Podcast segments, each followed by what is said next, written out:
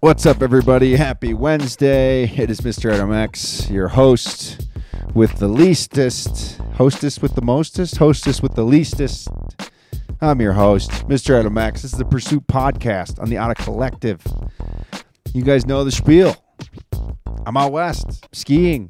Uh, Salt Lake City's insane. So for anyone listening who's a Salt Lake skier, Utah skier, I know your snow is better. I'm not going to argue that, but it's chaos. Uh, so I skipped Salt Lake. I'll be there next week, and I'm in Tahoe. Uh, Tahoe's got a special place in my heart. Uh, that's it. I, I really enjoy Tahoe. It's fun. The snow is heavy. It's sunny. I have zero complaints. We're going to get right into this episode. I've got a couple sponsors to thank and shout out to, so we're going to do that, and then we'll talk about my guest. So I've got to give it a shout out to Cannon Mountain. Uh, if you haven't been to Cannon Mountain, check it out. They just started a new, I don't want to call it a campaign, but we're going to call it a campaign. Cannon Legendary. So go to cannon m t dot com forward slash legend. And basically that's going to take you to a landing page that kind of gives you a game to play while you're skiing the mountain. Uh, you hit all the reputable, reputable spots at Cannon. You get a sticker, collect all the stickers, become a legend of Cannon, and enter into winning some rad stuff. So it's really fun. It's a really cool way to explore the mountain if you've never been there. Again, go to w w w dot cannon m t dot com forward slash legend. That's C A N N O N M T dot com forward slash legend. Again, a really fun way to explore the mountain. And it kind of shows you around if you've never been there. So it's like, why wouldn't you do that? And you can win a bunch of free stuff. Who doesn't love free stuff? Oh, I know. We go to the resorts. It's a little sketch. Some of us are thirty-something years old and don't have the best health insurance, which is where my next sponsor comes in. Spot Insurance. Let's face it. If you're active, the risk of injury is always present, meaning if we push ourselves too hard, we're one accident away from crushing medical expenses, not to mention less time spent doing, spent doing the things we love. That's why Spot partners with ski resorts like Telluride, Taos, organizations like U S A Cycling, and events like Red Bull Last Stand to offer injury insurance with lift tickets, memberships, and race registrations. Spot easily integrates with any booking platform and does all the heavy lifting to ensure your guests are covered. If your customer gets hurt, Spot can cover up to twenty-five thousand dollars of their out-of-pocket medical bills per incident with zero deductible. With Spot, your customers can focus on a full and quick recovery so they can get back to living their best lives. Visit out of bounds dot get spot dot com to partner with Spot and provide your guests with an amazing experience while showing them that their health and safety are top priorities. A win for you, your business, and your community. So check it out. out of bounds dot get spot dot com. And now for my third and final sponsor, last but definitely not least, Mammut. Mammut North America. Go to mammut dot com. M A M M U T dot com. As you all know, I've been wearing that fire dark cheddar kit. Uh... It's the best. I've been touring in it. I've been skiing the resort in it. It's super tack, super lightweight. It's packable. It's got a powder skirt, which I know a lot of people don't like the powder skirt. It's removable. Uh, mammut dot com. Check them out. I mean, they really make rad stuff. They make beacons, probes, shovels, outerwear. Their equipment's phenomenal. I've got a backpack. I think I'm going to order another backpack. I need a big backpack to go to Tux in the spring. For all you East Coasters, know what I'm talking about. But again, check them out, mammut dot com. My guest this week is Brian Fairbank. Some of you might not know that name. He's not a pro skier. Uh, but he did just get inducted into the U S Ski and Snowboard Hall of Fame. He actually grew up in the hometown of Jamestown, which is about, I don't know, sixty miles from my hometown. He's a superstar of East Coast skiing and really revolutionized the entire ski industry. He's the first one to bring wind turbines to ski resorts. He owns or is the chairman of the Fairbank Group, which owns Jiminy Peak, Cranmore, and they manage Bromley in Vermont for all you East Coast skiers. You guys have all been to these resorts. Uh, he revolutionized short skis, and I'm not talking ski boards. I'm just talking short skis for people learning how to ski. Uh, it's a really fun conversation. I learned a ton, which I can't always say I do in all of my podcasts. So I hope you enjoy it. It was a really good time. I enjoyed it. Brian, thank you for your time. Everyone go check out the U S Ski and Snowboard Hall of Fame. Uh, I think that's something very valuable that we can really shed light on in the next couple years and really bring that thing to life, because I think there's a lot of skiers who deserve to be in there, and they're not necessarily in there yet, and we talk about that. Um, but yeah, episode forty-nine, episode fifty of The Pursuit. So, um, my name is Brian Fairbank, and I've been in the, at Jiminy Peak for fifty-three winters. It's been my adult career to develop the ski area. And along the way, I've gotten very involved on a national ski area basis for about twenty years of my life. Um, probably one of the, uh, uh, claims to fame is we put in the first wind turbine on a North American ski resort in two thousand seven, which was the postage stamp for us to show our environmental, you know, sensitivity and responsibility. And that set the stage for other people in our industry to say, okay, what can I do to be more energy, you know, conscious? Um, I've been the chairman of the National Skiers Association at the turn of the century. Um, I brought some uh, ideas to the forefront in the nineties that got absorbed in the ski industry with the use of short parabolic skis for teaching beginners, and became a strong advocate of that being uh, a platform for the industry to say, how can we grow the sport by making it easier for somebody to become hopefully a lifelong skier. Um, the uh, resort that I'm at now for the fifty-three years has two added to it. Uh, we added Cranmore uh, twelve years ago to our quiver, and we added Bromley as a management contract for the owner uh, ten years ago. So we've been involved with other, we have, a, a, we call ourselves the Fairbank Group, uh, and we're a small group of three ski areas and an energy uh, company. That pretty much uh, sums it up. That's your, that's a fifty year career in a minute and a half. That's right. That, yeah, that's right. So what led well, you, I, I, go ahead. I, I, I've been um, asked the question enough times that I think I've got it down. So I, I don't have to bore people, but you know, there's all kinds of questions that then evolve about how did you get in the ski business? That was my and, next question. How does that, how do you grew up in Jamestown? Correct. Yep. Uh, I grew up there, and then I moved to Kenmore outside of Buffalo. Yeah. So I'm in, uh, I grew up in Hamburg. I'm in Ellicottville, New York. Uh, okay. So I, I'm very familiar with your area and where you, you know, where you came from. But are you in Ellicottville? Are you in Ellicottville now? Yeah. Oh my gosh. My best friend in the ski industry is Dennis Eschbach. Oh yeah. You Dennis know, knows me very well. We, we talk to each other at least once a week. One of us may have a problem. We call the other one for opinion. Or we call just to, you know, shoot the shit. Yeah, I know and, Dennis uh, and his whole family very well. Yep, they have a spectacular resort. They've just done oh, amazing things. The uh, their return on, you know, the there's probably a proper term, but you know, I'm not in the ski industry as far as that. But like the amenities we have and the amount of money that they put back into that place every year is like.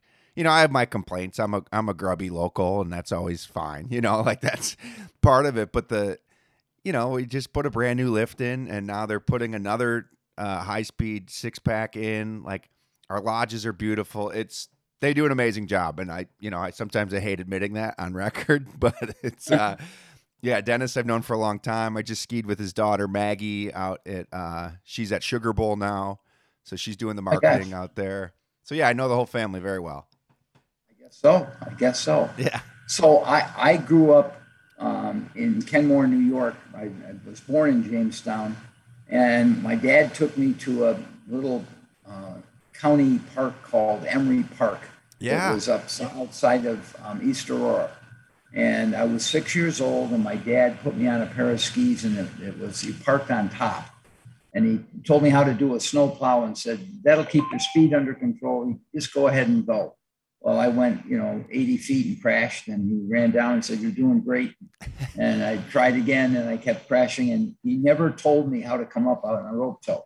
So I had to watch at the bottom, but I remember probably two or three hours of skiing up and down that rope tow. And by the time we got back in the car, I was hooked on skiing. And um, lots of things transpired over my childhood that got me slowly emotionally committed. And one of them was a, um, a, a guy named Arthur Draper, who was the um, general manager of Whiteface Mountain. And um, he, I was up on a camping trip with my parents, and I wanted to look at the ski area, and he happened to be out there. And I told him how, I was twelve. And um, I said, gee, my dad and I have a place where we go hunting south of Buffalo called Blue Mountain. And, you know, I really think it's got the potential. And um, so I asked him if I got, you know, a, a map to send to him, could he give me some comments back? That man sent me a two-page typed letter, lots of little errors in it. I lost the letter in nineteen eighty-one when I moved into my current house, which I wish I hadn't lost, because it was a, a another fishhook that just made me get snagged in further into the industry. And I um, subsequently hiked Blue Mountain, ended up teaching skiing there when it got developed for a year or two. And um, so it, you know, engulfed my life. From that point forward, I said, you know, I, I want to be doing something with skiing. Um, I also had an uncle who ran the ski school at Glenwood Acres and uh, Perry Fairbank. And uh, Perry um, was kind of like a, I was a kid brother, uh, fourteen years younger than he is, but um, we always had a very fond relationship. And so seeing what he was doing to make a living in skiing, he did landscaping in the summer, skiing in the winter, and he did quite well at it. And so I, you know, further got uh, engulfed with the industry. I um, ended up going out to Wisconsin to a place called Wintergreen, that I went there as the ski school director and the assistant manager, and it was a brand new place being built. And I spent a year and a half there and got a phone call to come back and interview at Jiminy Peak in uh, the summer of nineteen sixty-nine. And the gentleman that I came in to meet was a guy named Fred Crane from the Crane Paper Company.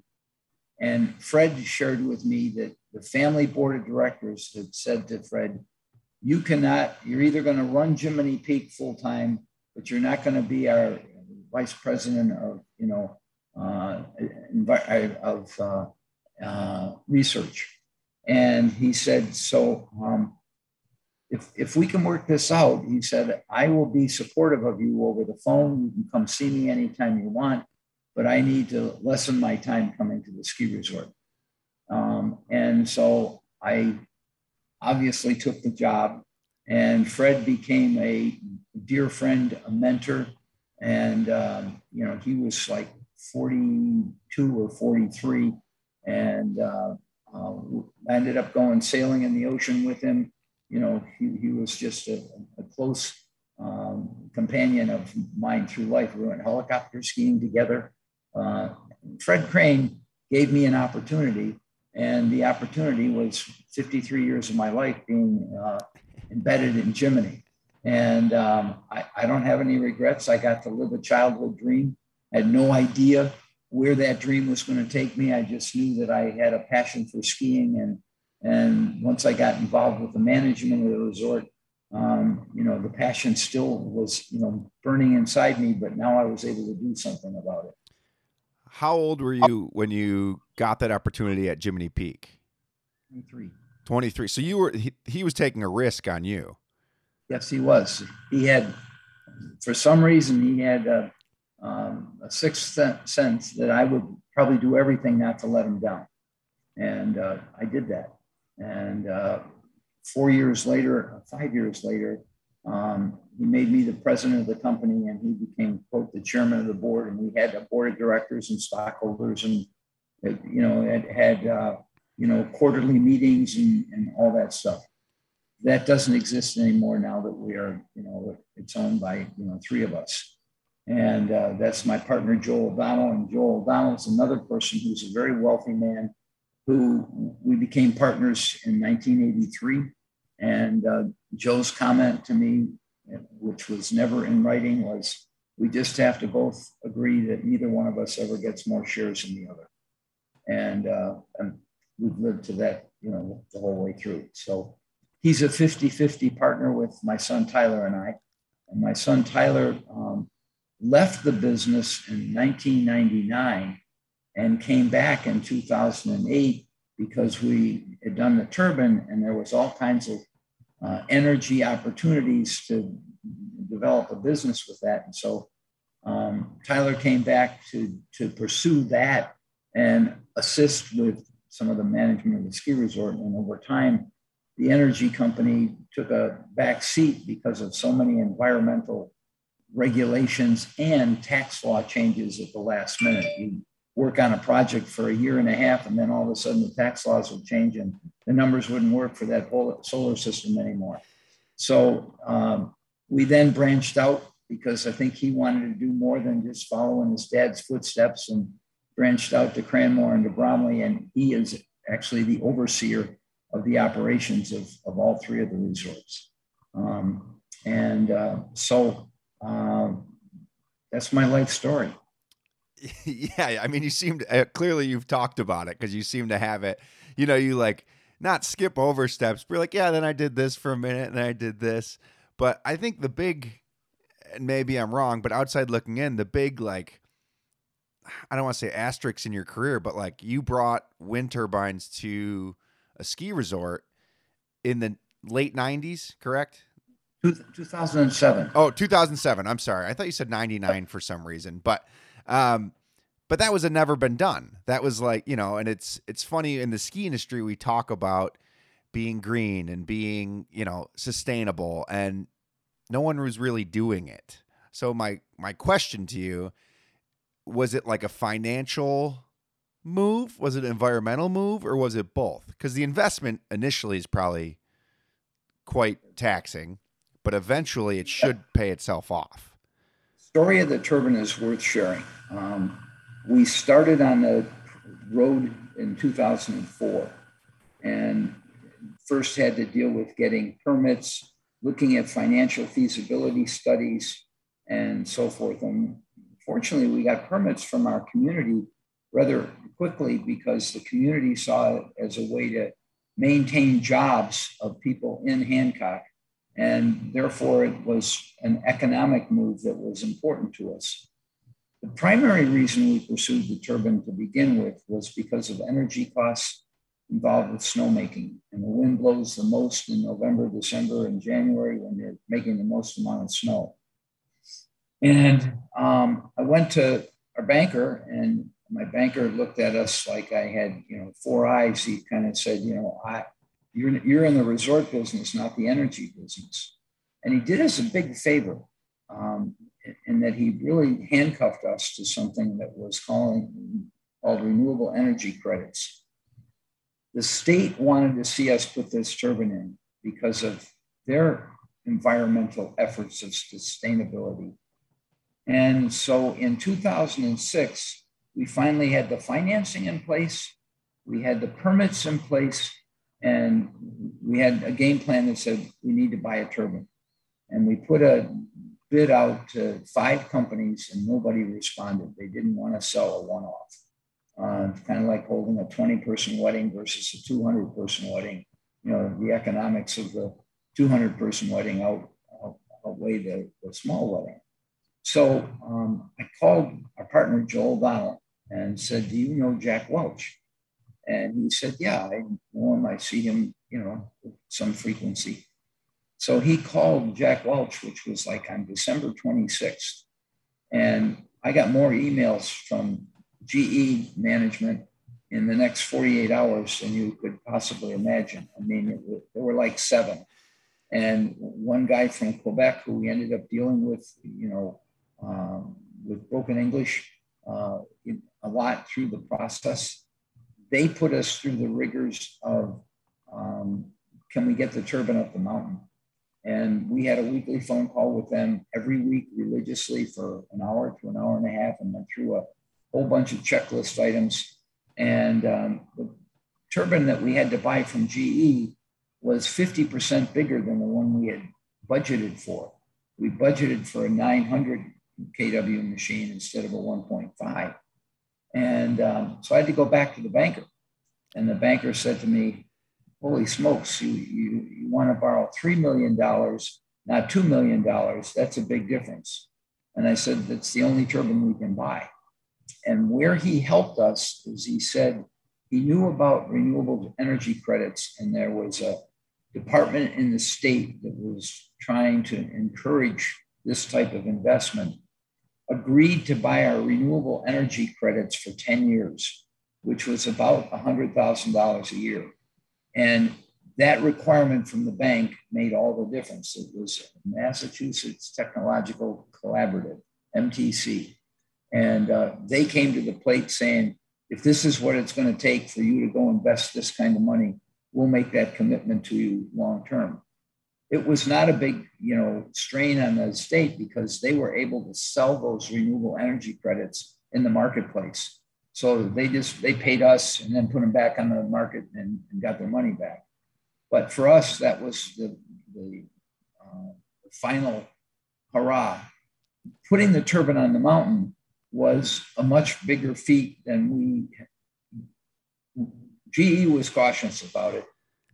Some of the parts were so heavy that it took five bulldozers to pull the trailer up the mountain for the nacelle, which weighs, don't hold me to it, something like twenty-five ton. So, you know, fifty thousand pounds of big machinery going up the mountain was a challenge. And I can tell you that the day the turbine, we pushed the button and the turbine turned, was probably one of the uh, remarkable days in my career because it had taken so long to do it. It was so complex. I mean, the bigger challenge was getting an interconnection agreement with the um, power grid. You know, they had to, we had to put all kinds of safeguards in there that if there's an, a power outage, that our turbine shuts off and cannot come back online until the power is restored. Because if we were pumping power into a broken line, uh, it could be uh, deathly to a to a uh, employee of the grid.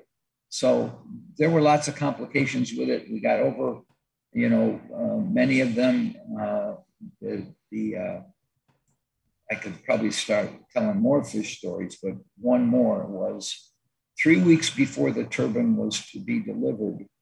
G E did not like our lightning arresting capacity. And they wanted to make sure that the turbine wasn't going to get fried because it had to be grounded. And so we had to drill uh, three hundred feet away from the turbine in both directions, a two hundred foot uh, a well.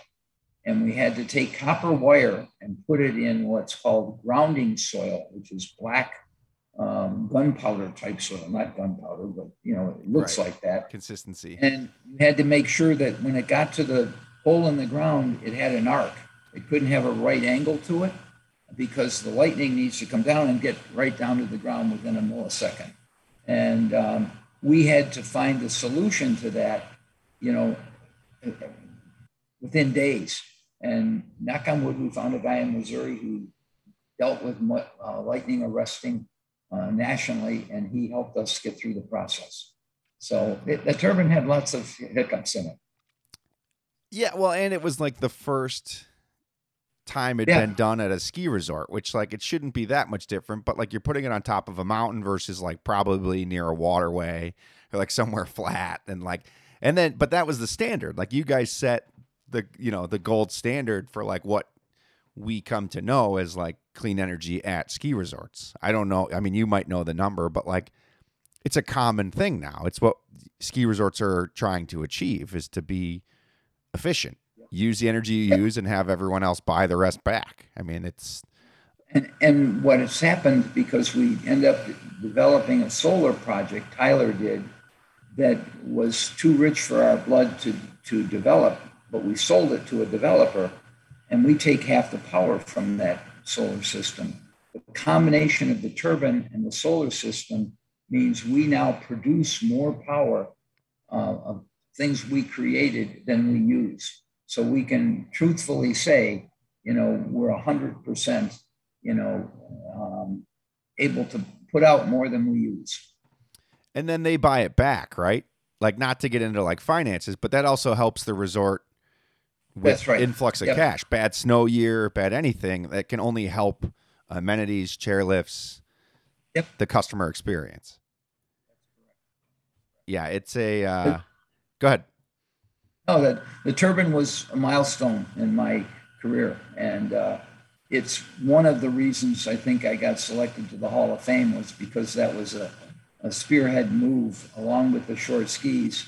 And in two thousand seventeen, N S A A recognized me with a Lifetime Achievement Award, and that probably further facilitated my getting elected into the Hall of Fame, because there were three major things that, you know, uh, happened by, with my involvement with N S A A, besides being active on the board.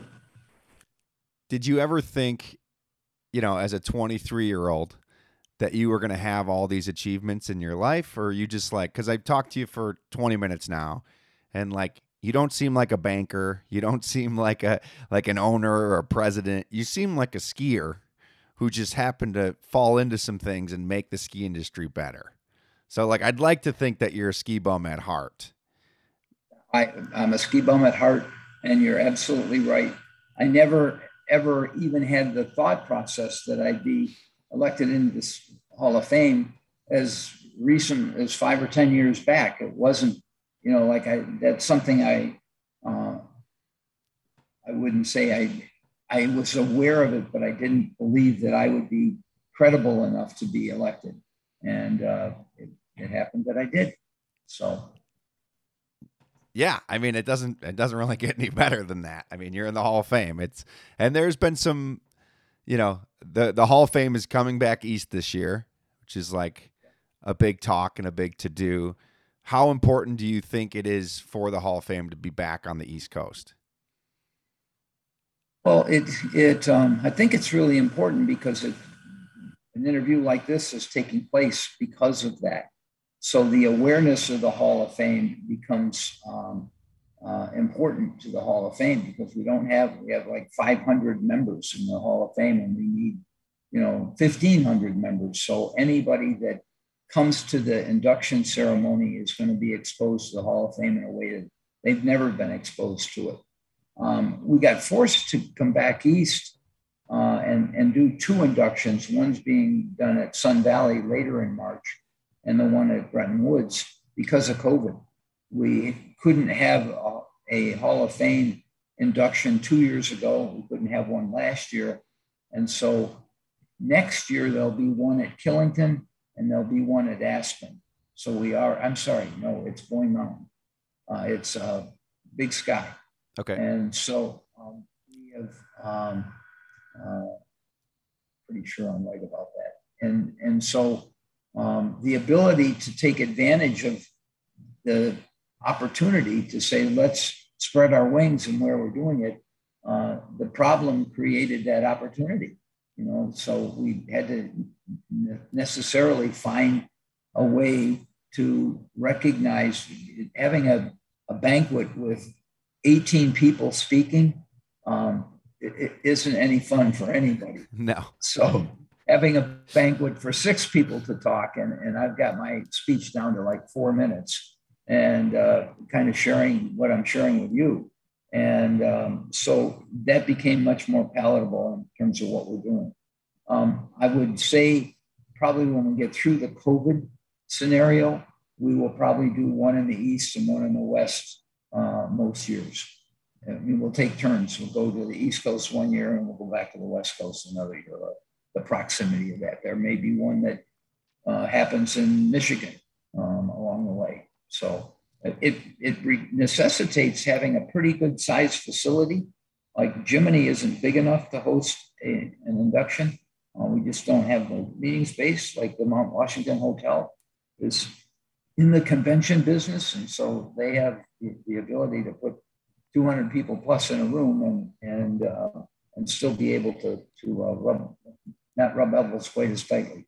Yeah, little little space, especially now. I, I mean, three years ago, we would have never even thought about it. We would have just said, jam them all in a room and pack them like yeah. sardines. But the world's changed, and, you know, we all know, we're all aware of that. Um, I do have a gripe with the Hall of Fame, and I want okay. your opinion on it. Um, it's not really a gripe. It's just, I guess it's a, it's, I don't know, it's a two-parter. Why don't you think it, it feels small, and I feel like it's just because of awareness as far as like people don't know that the Ski and Snowboard Hall of Fame almost exists. And I'm, I'm very baffled by that because it, it, it's out there, it's been happening. And then it's, my two part is it seems very hard for people to get into or inducted into the Hall of Fame. So as you are an inductee and you're going into the Hall of Fame, how does that come to life?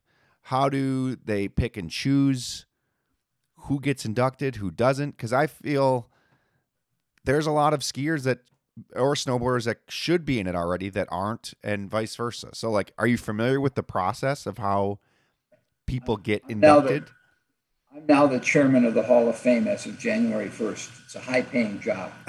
Um, high-paying volunteer. Right. And um, the uh, we're going to set up a subcommittee to work on the process to say, how do we improve it? And the way it works now is there's a selection committee of about twenty people that are, you know, noteworthy in the ski industry that go through narrowing down. If there's fifty applications, and the applications are usually done by a sponsor. Um, you can't do it yourself. You have to have somebody else say, I'm going to write a narrative up that's going to convince this selection committee. And the selection committee then narrows it down to, uh, pick a number, twenty people. Um, from there, it then goes out to a election group of two hundred to three hundred people that get to vote on these people with a dossier on each person so that if they don't know that person, they'd be able to say, you know, uh, here's somebody that uh, I think should be recognized in the Hall of Fame. My election to the Hall of Fame, which was a year and a half ago, wound up being a tie, um, and in terms of the vote. And I figured that the, the family that was being um, submitted is the Gorsuch family, which has the highest end ski equipment in the country, but they've done lots of give backs to the industry over time. And um, uh, I won on the second ballot that had to go out to, you know, another group of, I think there were two hundred sixty people, and I won by seven votes. The Gorsuch family subsequently, just like the, the other Hall of Fames in baseball and so forth, your application can be um, considered for a three-year period. So that if you don't make it this year, your application still stays in the deck of cards. And um, um, if I understand it correctly, that's how the Football Hall of Fame works also, that you can be on the, on the sidebar. There is no question that you are spot on about awareness of the Hall of Fame. It is um, probably one of our biggest challenges in terms of saying, how do we get um, people to, to uh, support it? It's in Ishpeming, Michigan. And so I'll answer a question you might ask next, and that is, why the hell is it in Ishpeming, Michigan? And it was started back in the nineteen fifties. And in the fifties, Nordic skiing, jumping, and cross-country uh, racing were the prevalent um, parts of the ski industry in North America. There weren't many ski areas back in nineteen fifty-two. And so the United States Ski Association got started in Ishpeming, Michigan, and then subsequently made it be the home for the Hall of Fame. There are people who say to us, why don't you move the Hall of Fame to Aspen um, put it in a noteworthy place. And that's a financial challenge that, you know, we don't have a, a way to, to uh, address. So Ishpeming is the home of the Hall of Fame. I would dare say if it was at Aspen, you'd have more visibility. So what we're going to work on in the next couple of years while I'm chairman is the uh, prior chairman is trying to say, how do we get immersed and get involved with the Ski Industries of America, which is the supplier organization for boots and clothing and so forth. It's a um, a, a, a for-profit organization that is working for the betterment of the, the retailer and the supplier in the ski industry. So trying to get, work more collaboratively with other parts of the industry is going to be one of our focuses as I sit in the seat for three years, because it comes right back to what you brought up. Somehow you've got to be able to get the name out there, and we don't have an advertising budget by any means. So how do you develop relationships with people that heighten the awareness? So that's probably a long answer to, you know, your question, but um, that's the truth. No, it was a long, it was a long question. I didn't mean it, you know, any which way. I just mean it like, you know, I, obviously the ski industry isn't, isn't the football industry, but like, you know, the Football Hall of Fame's a huge, it's probably a, you know, million dollar show. And the Ski Hall of Fame is this little, you know, niche little thing. But I think people, and I'll speak for the public maybe, but like, I do think we care. We just don't know.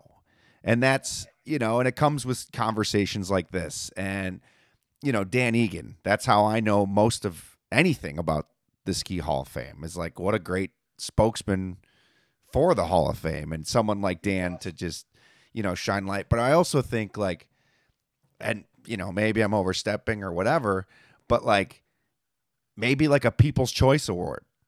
And like, maybe they're not in the Hall of Fame, but they just got like recognized by the public, and you have like certain criteria and like, but just like an online vote. I don't know. You know what I mean? It's just like, how do you get the people to care in something that I genuinely think we care about? We just don't know about it. Yeah, that's right. I don't disagree with you. Fair comment. Yeah. I mean, well, thank you.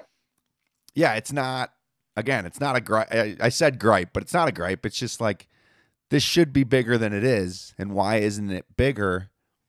There's budget. Sure. This is a, you know, you're the president. You're not, you know, you're not, it's a volunteer. It's a bunch of people who are passionate about it and care. But I think there's a lot of people who are passionate and care who would help in some way, shape, or form. So it's just getting it out there. And I think, you know, recognizing, you know, evolving, always evolving, and just getting, you know, the process. I don't know too much about it. You explained it a little bit, but like, how do we get certain people in? And if it's an application process and that's how we do it, then like, how do we, how do I learn to get, you know, to promote somebody, or to, to induct, not induct them, but like get them in, get them in the process. Yeah. Yes. Well, I, I, I will uh, take your comments to heart. And uh, one of the things that I think we've got to do is we've got to find the budget and the, the skill, because we only have three employees, and uh, to put out a newsletter twice a year that makes people aware of the hall, and, and gives something to the five hundred members that we do have, but broaden it out to the S I A members and so forth to say, okay, how can we um, cost effectively make people more aware of the hall? We don't have a newsletter. We've never had one. So it, it's going to be a, a focus that I think we ought to take on. So, yeah, it's an undertaking, and I don't expect an answer. And I appreciate you, you know, listening to my gripe, but I just think it is something that, like, you know, I don't know. Do you partner with, like, and again, there's no, but like, do you partner with an S I A? Do it at a trade show. Everyone's already there. Yep. You know, Friday night, you do the award ceremony. People are there. They don't have to travel twice. They're there. It's all passionate people in the industry. Do you do it at an O R? Do you do it at Snowbound in Boston? Like, I don't know. It's, uh, and again, this is like, there is no answer, and it's just fun to talk about. But I, I do think it's just awareness. And I think a lot of it boils down to exactly what you said, is you're a three man, three man woman crew, it's time, it's money, it's time management. You're also running three ski resorts. Like it's not, it's a, but I think there is something there, and I think it's only going to grow. I think having these conversations is only going to help it grow. But, um, and, and Dan Egan is awesome. Oh, he's he the best. Just,